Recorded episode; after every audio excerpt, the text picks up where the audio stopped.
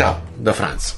Quella donna è una vera signora, oppure quell'uomo è un vero signome, signore. Anche se capita sempre più raramente, devo dire, di incontrarne uno o una, credo che sia capitato però più o meno a tutti almeno una volta nella vita di dire o sentir dire queste frasi.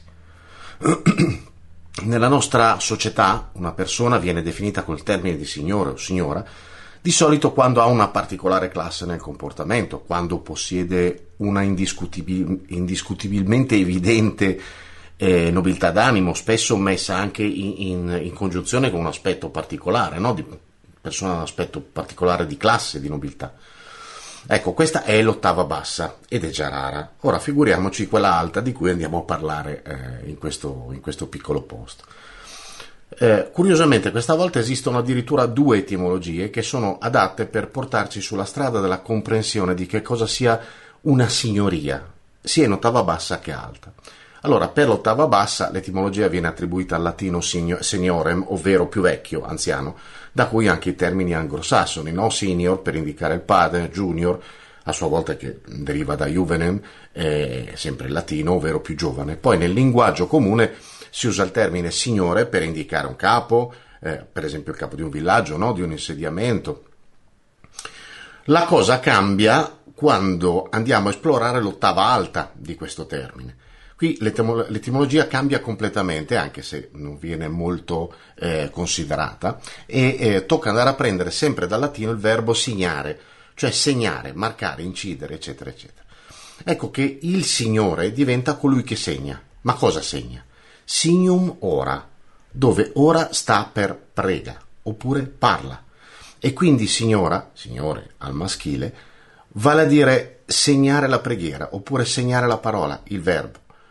Per, eh, per traslato, il Signore, per esempio anche in italiano col significato di Padre Eterno, o la Signora, sono colui e colei che indicano il significato, che danno inizio al verbo, al logos, al concetto, no? al principio. Ecco, la signoria in ottava alta, rappresenta proprio questo, l'essere all'origine di un principio oppure di una qualità o di una dimensione. Allora è chiaro che quello di cui parlo presumibilmente risulterà incomprensibile a parecchi, ma se mi seguite in questa piccola descrizione avremo tutti guadagnato qualcosa in termini di consapevolezza. Esistono esseri, con lei maiuscola in questo universo, in altri e anche al di fuori che sono letteralmente a capo, diciamo così, di qualcosa che per opera loro acquista una sua propria esistenza. È ovvio che tutto proviene da un unico punto, ma quando da quel punto le cose procedono, cioè si manifestano, ecco che cominciano a differenziarsi in quella apparente separazione, perché è proprio apparente, che contraddistingue la manifestazione. Separazione eh, che deriva dal fatto che eh, una separazione diversa dal suo creatore, apparente in quanto non è diversa da quel creatore dato che è sempre fatta di lui, ok? O lei. Ora immaginate che da Dio, chiamiamolo pure così per semplicità, a un certo punto parta la manifestazione. Per come la intendiamo un po' a mo' di grande botto, no? il Big Bang di chiara fama. All'origine è tutto in un punto, tutto ciò che sarà è tale, ma in potenza, cioè non è manifesto. Poi arriva il verbo, nel senso di logos, il suono primordiale, la vibrazione originaria, eccetera, che procede dal padre, dal generatore. È nata la separazione. Ricordiamo sempre che è una condizione del tutto illusoria. Prima c'era uno, adesso sono due, il padre e la sua voce o suo figlio, che dir si voglia. Una voce che si separa in due opposti per autosomiglianza, per le genuinità. E questa stessa eh, separazione insieme alla voce dà origine al tre. Da qui è una processione letteralmente di creazione di numeri e dei corrispondenti principi che, come si capisce, non hanno niente, ma proprio niente di metaforico. A un certo punto, a furia di separazioni, hanno origine diverse dimensioni, che fanno capo a diversi principi, esattamente come il logos originario fa capo al padre, e questi principi sono quelli che originano queste dimensioni.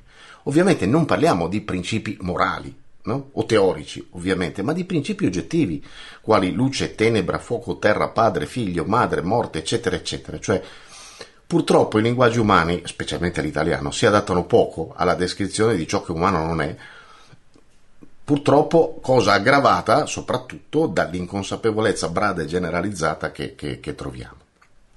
Prendiamo per esempio il principio dell'acqua. L'acqua. Per gli esseri umani è al massimo uno dei quattro o cinque, se ci si mette il vuoto, elementi di base. Ma questi elementi sono di base perché corrispondono ad, ad, ad altrettanti principi universali e oggettivi che sul nostro, sul nostro pianeta si manifestano con l'elemento corrispondente. Quando parlo del principio acqua, parlo di una dimensione coscienziale, di una meravigliosa, immensa estensione dall'esistenza pienati, pienamente oggettiva e tangibile, ovviamente a patto di possedere gli strumenti adatti per farlo. Lo stesso vale per l'aria, il fuoco e gli altri elementi, ma anche molto altro. Ecco, all'origine di ognuno di questi principi c'è un signore o una signora che, provenendo da prima di sé, genera l'intera dimensione che sviluppa dopo di sé. Parliamo di un essere che rappresenta, origina e costituisce il principio di cui è depositario. Ovviamente non parliamo di esseri umani, eh, anche se nulla ovviamente impedisce la loro incarnazione se non alcuni piccoli effetti collaterali della presenza nella materia di esseri di questa, eh, di questa portata, di questa provenienza così elevata. No? Ovviamente questo è un altro un paio di maniche. Ecco cos'è la vera signoria la capacità di generare un'intera dimensione in corrispondenza del principio di cui si è depositari.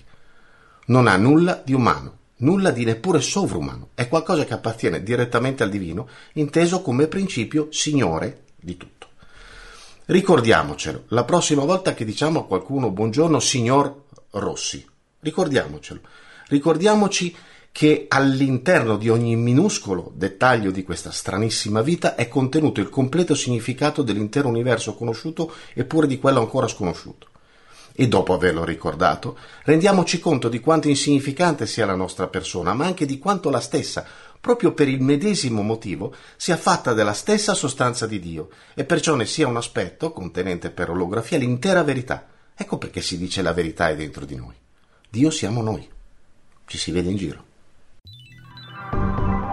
Benvenuti su Franz Blog, canale video e podcast. Trovate questo contenuto e tanti altri su franzblog.tv in versione scritta, video e audio.